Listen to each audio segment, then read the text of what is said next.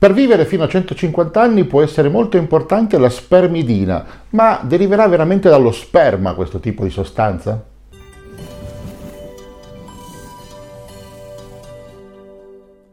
Sono Fulvio Dominici Cardino, presidente del Movimento Estensione Vita. Per rispondere alla domanda che ci siamo posti nel titolo, la spermidina effettivamente ha a che vedere con lo sperma. È stata scoperta da Anthony von Leeuwenhoek nella sperma umano nel 1678 questo ricercatore aveva dei microscopi che si costruiva da solo ed è stato il primo a identificare gli spermatozoi nel 1677. Visto che si faceva microscopi da solo, possiamo solo immaginare di chi fosse il campione che stava analizzando.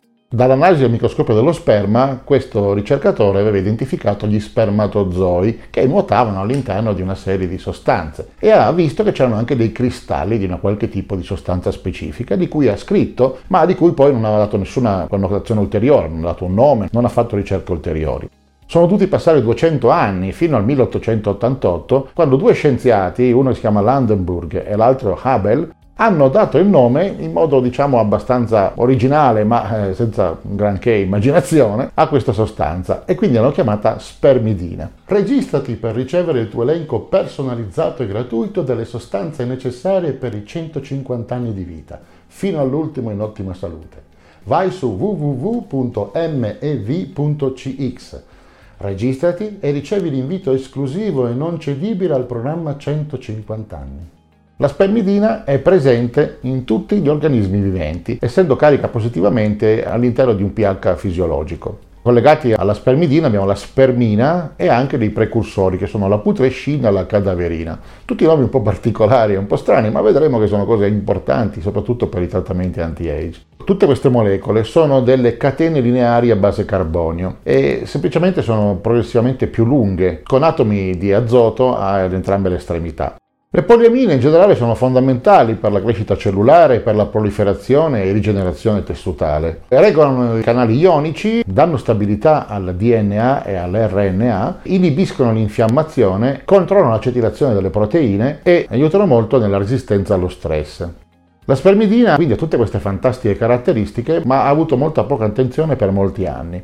Quello che si è visto è che le poliamine, specialmente la concentrazione tissutale, la concentrazione dei tessuti nel nostro corpo della spermidina, declinano con l'età. E il fatto di fornire dall'esterno con eh, degli integratori è dimostrato che prolunga la durata dell'esistenza e riduce le patologie legate all'invecchiamento. Dove si trova la spermidina in natura? La spermidina è ubiqua, è dappertutto nelle cose viventi si trova in tutti i cibi che contengono dei nuclei, sia animali che vegetali. È poco presente nel latte o nei cibi che sono stati molto elaborati ed è invece molto presente in cibi che sono generati da fermentazione batterica o data dai funghi. Quindi parliamo di formaggi molto puzzolenti, la soia fermentata e dei frutti molto particolari come il durian. Tutti frutti che hanno un odore abbastanza caratteristico il durian è un frutto molto particolare di cui parlava già Emilio Salgari e si dice che sia come mangiare un gelato nel bagno della stazione. Perché? Perché nessun occidentale riesce, secondo Salgari, ad avvicinarsi a questo frutto e assaggiarlo per l'odore terribile che ha. Ma se riesce a superare questo tipo di difficoltà, poi il gusto è delicatissimo. Ecco, io questa cosa l'ho sempre da piccolo sognata perché leggevo i romanzi di Salgari e pensavo, ah, non riuscirò mai ad assaggiare il durian. E poi invece una volta ci sono riuscito sia in Malesia sia in Cina e devo dire che l'odore è veramente terribile. È odore di aglio marcio da mesi praticamente. Però mi sono detto, superiamo questa mia difficoltà e andiamo ad assaggiare il durian, sentiamo il gusto delicatissimo. Sono degli spicchi giallastri di consistenza tipo dentifricio e il gusto è lo stesso di aglio marcio da mesi. È stata una delusione terribile, però c'è tanta spermidina e vabbè, quindi è positivo. Well, very tasty. Yes, it's, it's like uh, eating in a toilet, really. But it is not like heaven, really. No, no, It's, yeah. it's, it's, it's a peculiar taste. Peculiar. Yes, very peculiar. Yeah. Look-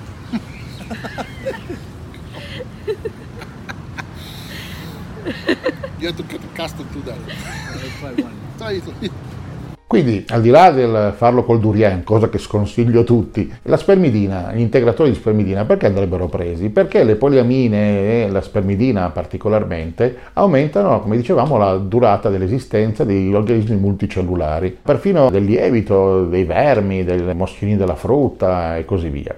Negli esseri umani c'è un'associazione fra l'assorbimento elevato di spermidina e la riduzione della mortalità. È stato fatto uno studio in cui è stata correlata la mortalità per ogni causa possibile con l'assunzione di spermidina e si è visto che c'era una significativa riduzione della mortalità in ogni caso. Addirittura la differenza della durata dell'esistenza fra chi ne prendeva pochissimo o niente e chi ne prendeva molta è stata di 5,7 anni.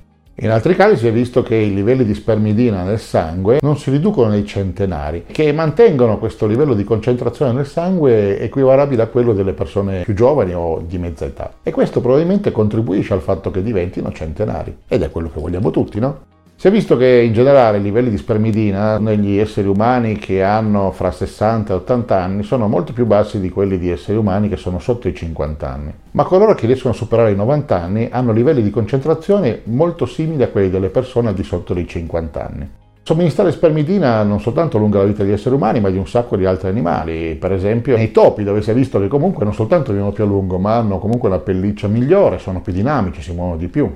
La spermidina, come abbiamo visto, è un modificatore epigenetico e protegge il DNA. Molti studi sono concentrati per esempio sui fibroblasti della pelle degli esseri umani, dove la spermidina ha ridotto l'espressione di una cosa che si chiama acetiltransferasa degli istoni. La spermidina diminuisce diversi meccanismi di acetilazione che abbiamo già visto in altri casi riguardanti la deriva epigenetica e inibisce anche l'attività di diversi acetiltransferasi, che sono delle sostanze che sono associate alla riduzione dell'autofagia. Come abbiamo visto in altri capitoli sulla parte scientifica, l'autofagia è un fenomeno molto importante, bisogna cercare di stimolarlo e quindi tutto quello che aumenta l'autofagia è positivo per l'anti-age. Oltre agli effetti epigenetici, la spermidina ha un grande effetto per la protezione del DNA. Siccome la spermidina è un catione, quindi è positivo a livello di pH neutro, si va ad attaccare a molecole che sono caricate negativamente e il DNA è la principale di queste. Si va quindi ad attaccare sia sulla superficie esterna della doppia elica del DNA, sia su questi piccoli ponti che si formano nel collegamento fra le basi del DNA stesso. E grazie a questo il DNA e anche l'RNA diventano più stabili, pur non dando fastidio a livello di struttura del DNA e del suo funzionamento, perché questo è un collegamento elettrostatico dato dalle cariche positive e negative che si attraggono e non è quindi un collegamento chimico più pesante che andrebbe a cambiare il funzionamento. Si pensa che questo faccia sì che il DNA sia più condensato, più robusto e resiliente, come si usa dire in questi giorni, dagli attacchi esterni che possono colpirlo. Questa struttura più compatta riduce l'accessibilità dei siti di attacco del DNA. In generale la spermidina e la spermina sono collegati per motivi di attrazione elettrostatica fra lato positivo e lato negativo non soltanto agli acidi nucleici ma anche alle proteine e ogni altro tipo di molecola caricata negativamente che troviamo nella cellula. Il DNA così compatto è protetto, sembra, anche dalle radiazioni esterne che possono andarlo a modificare e quindi possono anche indurre tumori, quindi è estremamente positivo questo effetto. La spermidina ha effetto anche sui radicali liberi non soltanto colpisce i radicali liberi direttamente, ma impedisce la generazione di specie secondarie dell'ossidazione, quindi composti ossidativi che si verificano per motivi differenti a partire dagli radicali liberi primari. Evita la decrescita del superossido dismutasi in diversi esperimenti e ne migliora l'attività nei cervelli in fase di invecchiamento. Inoltre la spermidina stimola la generazione di nuovi mitocondri, dimostrabilmente in diversi casi, soprattutto nel cuore, e in generale migliora la struttura e il funzionamento dei mitocondri nel cuore e nei muscoli scheletari, soprattutto nelle cellule staminali. L'altra cosa che fa è inibisce i pori che si trovano sui mitocondri, di questo abbiamo già parlato quando abbiamo parlato del coenzima Q10 e questo impedisce l'apertura di questi canali di comunicazione fra i mitocondri e il mondo esterno che se si aprono in modo eccessivo fanno sì che il mitocondrio alla fine perda funzionalità o addirittura venga distrutto. Sui percorsi metabolici possiamo dire che la spermidina ha un effetto molto positivo sulla MP chinasi e la sirtuina 1. Vi ricorderete dal capitolo sulla scienza che la MP chinasi è estremamente importante, è di solito sempre spenta perché si mangia troppo, quindi è quella che si attiva quando si fa per esempio digiuno intermittente e quindi attivarla assieme alla sirtuina è un effetto estremamente importante che manca in moltissime delle persone che vivono in Occidente per il tipo di alimentazione che si fa, si mangia troppo essenzialmente.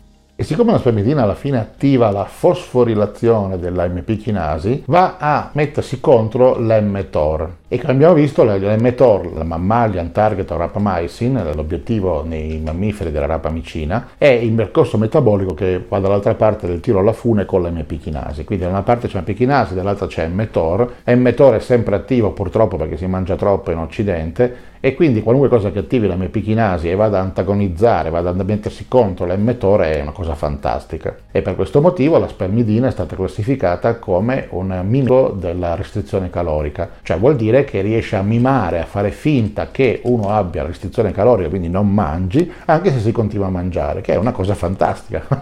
Quindi assumere spermidina fa sì di attivare dei meccanismi che sono molto simili a quelli della restrizione calorica e quindi si può mangiare praticamente attivando i meccanismi che si attiverebbero quando invece si mangia di meno, addirittura si fa digiuno per diversi giorni e questo è fantastico. La spermidina stimola anche la DNA polimerasi B, è fondamentale nel meccanismo di riparazione del DNA e quindi la spermidina promuove un meccanismo di riparazione più efficace e sappiamo che il DNA è danneggiato tutti i giorni, specialmente se si prende il sole, ma anche in altri casi, per radicali liberi, per cose che si mangiano e così via, raggi cosmici. Quindi avere un meccanismo di riparazione efficiente è fondamentale e con l'invecchiamento va proprio a perdersi. La spermidina va a attivare di più questo e soprattutto va a attivare questo enzima specifico quando è in bassa basse concentrazioni, che è esattamente quello che capita con l'invecchiamento. Quindi va ad agire e migliorare i meccanismi di protezione proprio quando cominciano a cedere, quindi con l'avanzare dell'età. Abbiamo parlato prima dell'autofagia. L'autofagia, come abbiamo visto in altri capitoli scientifici, significa mangiarsi da soli ed è un meccanismo cellulare di riciclo tutte le componenti della cellula che vanno degradando, che si rompono, che non funzionano più, che sono state generate magari male, proteine malformate, eccetera, dovrebbero essere trasformate tramite l'autofagia in componenti più elementari, in aminoacidi, altri battoni fondamentali, per poter essere poi riutilizzati all'interno della cellula per fare cose nuove più funzionanti. È un po' come se si smontassero dei modellini fatti con il Lego e si recuperassero i mattoncini. È un meccanismo quindi che chiaramente è molto importante ed è un meccanismo che è fondamentale per aumentare la durata dell'esistenza delle cellule e degli organismi che sono composti di quelle cellule. È un meccanismo che si attiva di più in periodi nei quali ci sia meno alimentazione, meno calorie che vengono dal mondo esterno e viene ridotto quando ci sono periodi di accesso di calorie. Quindi che succede? Tipicamente in Occidente si mangia troppo, l'autofagia è sempre inibita, ma questo non è bello perché nelle cellule si accumulano sempre più sostanze danneggiate che non vengono recuperate perché non ce n'è bisogno, perché arriva un sacco di nutrienti dall'esterno, però questo fa sì che le cellule si riempiano di cose danneggiate. È come se nel nostro esempio della nave da crociera avessimo la nostra cabina e ogni cosa che andiamo a prendere quando andiamo a mangiare, scatolette, sacchetti, le buttassimo sempre in un angolo della cabina. A un certo punto non c'entriamo neanche più, si riempie di immondizia. Se questa roba non viene presa e riciclata, capite bene che a un certo punto la cabina diventa inagibile e quindi la cellula potrebbe anche morire. La spermidina attiva molto velocemente l'autofagia nelle cellule dei mammiferi e di una grande quantità di animali diversi. Questo è stato dimostrato scientificamente. Essenzialmente la spermidina inibisce degli inibitori dell'autofagia, quindi sostanze che andrebbero a spegnere l'autofagia vengono spente dalla spermidina e quindi l'autofagia può procedere e può essere mandata avanti, il che è estremamente importante. La spermidina fa credere alle cellule di essere in una situazione in cui non c'è alimentazione, in cui stiamo facendo la fame e quindi attiva questo funzionamento dell'autofagia anche se invece stiamo mangiando e bevendo a quattro palmenti essenzialmente. Una cosa importante è che nell'osteoartrite c'è una diminuzione dell'autofagia e quindi la spermidina potrebbe anche proteggere contro l'osteoartriti. L'aspirina inibisce più o meno le stesse cose ed è molto conosciuta per il suo ruolo nella prevenzione del cancro. Quindi ci sono buone indicazioni del fatto che anche la spermidina sia efficace in questo caso. Abbiamo parlato nel sistema immunitario dei macrofagi, ci sono dei macrofagi che sono responsabili per la fase finale dell'infiammazione e per la riparazione dei tessuti danneggiati. Questi vengono stimolati dalla spermidina e siccome agiscono nella fase finale dell'infiammazione hanno una serie di attività che fa sì di inibire poi la fase infiammatoria. Abbiamo visto che l'infiammazione è la cosa principale che va combattuta per dare effetti di anti-invecchiamento, quindi stimolare questi specifici macrofagi può far sì di stimolare anche i segnali del corpo autogeni interni che vanno a fermare l'infiammazione ed è una cosa estremamente positiva. Oltretutto favorisce la formazione delle cellule T di memoria, che abbiamo visto sono molto importanti per il sistema immunitario, per avere una più potente risposta agli attacchi dal punto di vista batterico, eccetera, dal mondo esterno.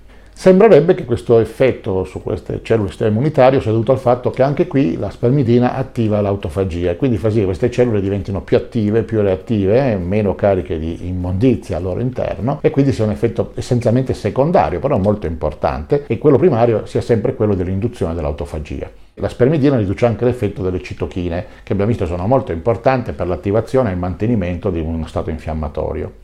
In diversi studi si è visto che la fornitura di spermidina diminuisce il numero di cellule senescenti e abbiamo visto che le cellule senescenti sono quelle giunte a fine vita che invece di suicidarsi con l'apoptosi cellulare, con un meccanismo di suicidio preprogrammato, rimangono lì a dare fastidio, a spargere citochine, male lingue essenzialmente attorno e quindi ridurre le cellule senescenti è uno dei principali effetti di antivecchiamento che si possono attivare. E questo effetto è anche sulle cellule epiteliali. In questo caso quello che succede è che viene promossa la rigenerazione dei follicoli dei capelli e quindi questo sembra produrre la ricrescita o comunque il mantenimento di capelli forti e sani, che è un'altra cosa molto importante, specie per gli uomini con l'invecchiamento ovviamente si va a perdere tutti i capelli o una buona parte di essi.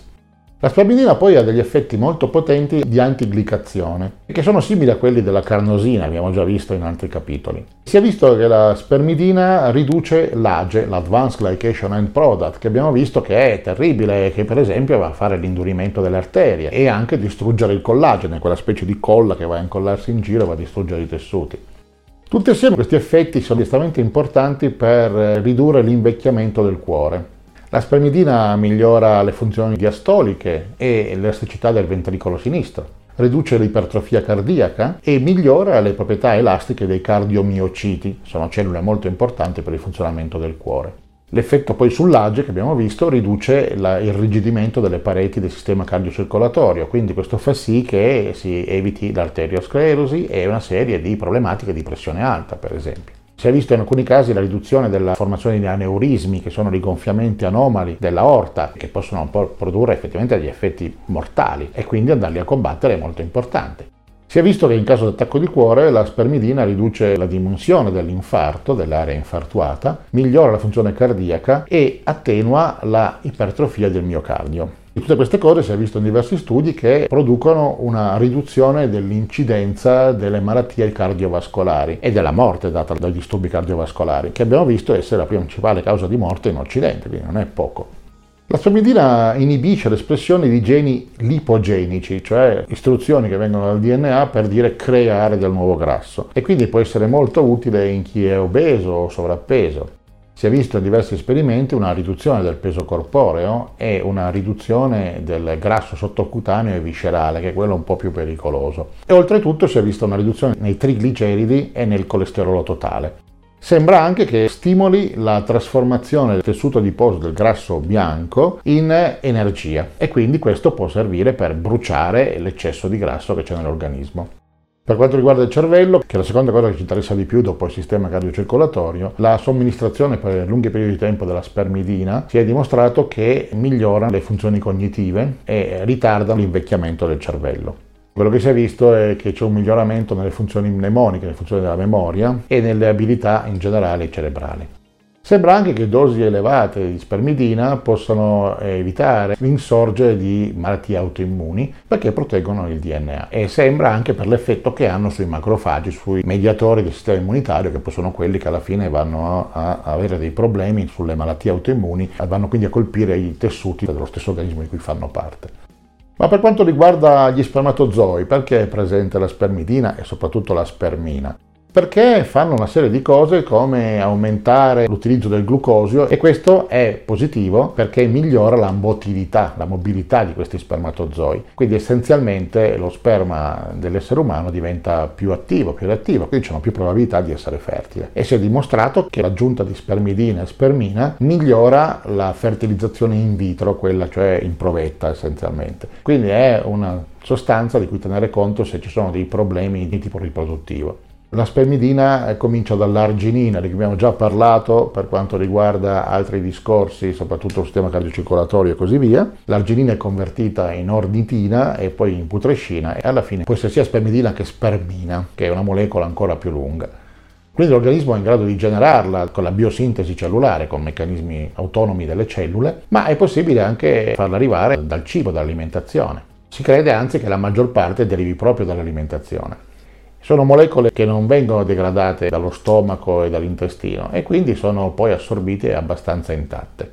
Non soltanto può essere assorbita dal mondo esterno con l'alimentazione, ma il microbioma, cioè l'insieme dei batteri, dei microorganismi che vivono nell'intestino, è in grado di produrre la spermidina. Arriva intera e viene assorbita per la maggior parte nel tratto gastrointestinale, qui troviamo la concentrazione maggiore ed è una cosa positiva perché queste molecole sono importanti per supportare il turnover cellulare, cioè il fatto che le cellule vengono rimpiazzate rapidamente. Abbiamo visto che nell'intestino le cellule vengono rimpiazzate con una grande velocità perché sono sottoposte a forte stress dal cibo che passa in continuazione e quindi in questo modo viene mantenuta quella chiamata la barriera intestinale, cioè sì che le sostanze che devono passare dall'intestino al sangue siano controllate e non ci sia questa sindrome dell'intestino che perde, che è un grosso problema. Pare anzi che alcune allergie nella dieta siano associate con la riduzione di queste poliamine. Come per tutte le sostanze che migliorano il funzionamento delle cellule, c'è può essere il rischio che siano anche utili per potenziare il cancro, il tumore, ma questo si è visto che non succede, si è visto che nei trattamenti con spermidina di organismi che non hanno il cancro, questo non soltanto non aumenta l'incidenza, ma anzi ne diminuisce il rischio può ridurre la probabilità di sviluppare questo tipo di malattie, ma è meglio non prenderle, non assumerle quando si ha una malattia di questo tipo, una malattia oncologica in atto. Per quanto riguarda gli effetti collaterali, gli esseri umani non se ne sono visti. Ci può essere un problema per chi ha delle insufficienze renali, perché chiaramente una serie di cataboliti dei percorsi metabolici della spermidina devono essere eliminati dai reni. Quindi questi metaboliti potrebbero accumularsi nei pazienti che hanno dei problemi significativi ai reni. Per una cosa positiva possiamo dire che da diversi studi si è visto che la quantità di poliamine che viene assunta con l'alimentazione in Europa è diversa in base alle popolazioni, in base a ciò che si mangia. E in maniera non sorprendente è più bassa in Gran Bretagna e dove è la più alta? In Italia e anche in Spagna. E questo dipende dal tipo di alimentazione. Un elevato livello di spermidina è promosso da un'alimentazione che abbia una grande quantità di frutta, di verdure e di cereali. Una cosa particolare è che la birra ne contiene molta, quindi magari può essere una scusa per farsi una birretta di tanto in tanto. Di solito gli integratori di spermidina sono prodotti dall'estratto di germe di grano, con dosaggi che vanno da 800 a 900 mg al giorno. L'autorità che regolamenta l'alimentazione in Europa ha impostato un limite superiore massimo di 6 mg di spermidina in integratori al giorno e nessun studio è stato mai fatto con quantità superiore a questo livello. Quindi alla fine cosa è meglio prendere? In generale si potrebbe stare da 1 a 3 mg al giorno. Se questi video ti sono graditi, puoi mostrare il tuo supporto registrandoti gratuitamente al movimento Estensione Vita e facendo registrare coloro che ritieni possano essere interessati alle tematiche che trattiamo. È molto facile. Basta scrivere mev.cx su qualsiasi browser e verrai trasportato alla pagina di registrazione. Siccome le email possono spesso finire nello spam, sarebbe molto importante che tu ci indicassi anche il tuo numero di telefono. Noi non chiamiamo mai nessuno, utilizziamo il numero solo per inviare brevi messaggi con WhatsApp, Telegram o SMS al fine di segnalare l'uscita di nuovi video o eventi particolarmente importanti per il nostro pubblico. Ricorda che Movimento Estensione Vita non vende nulla e non condivide i dati dei suoi utenti con nessuno, quindi non ti arriverà mai pubblicità. Ti racconteremo solo quello che c'è di prodotti disponibili e poi sarai tu a decidere se e cosa assumere parlandone sempre col tuo medico di fiducia perché la medicina ufficiale è importante e vanno seguite le indicazioni dei medici ufficiali.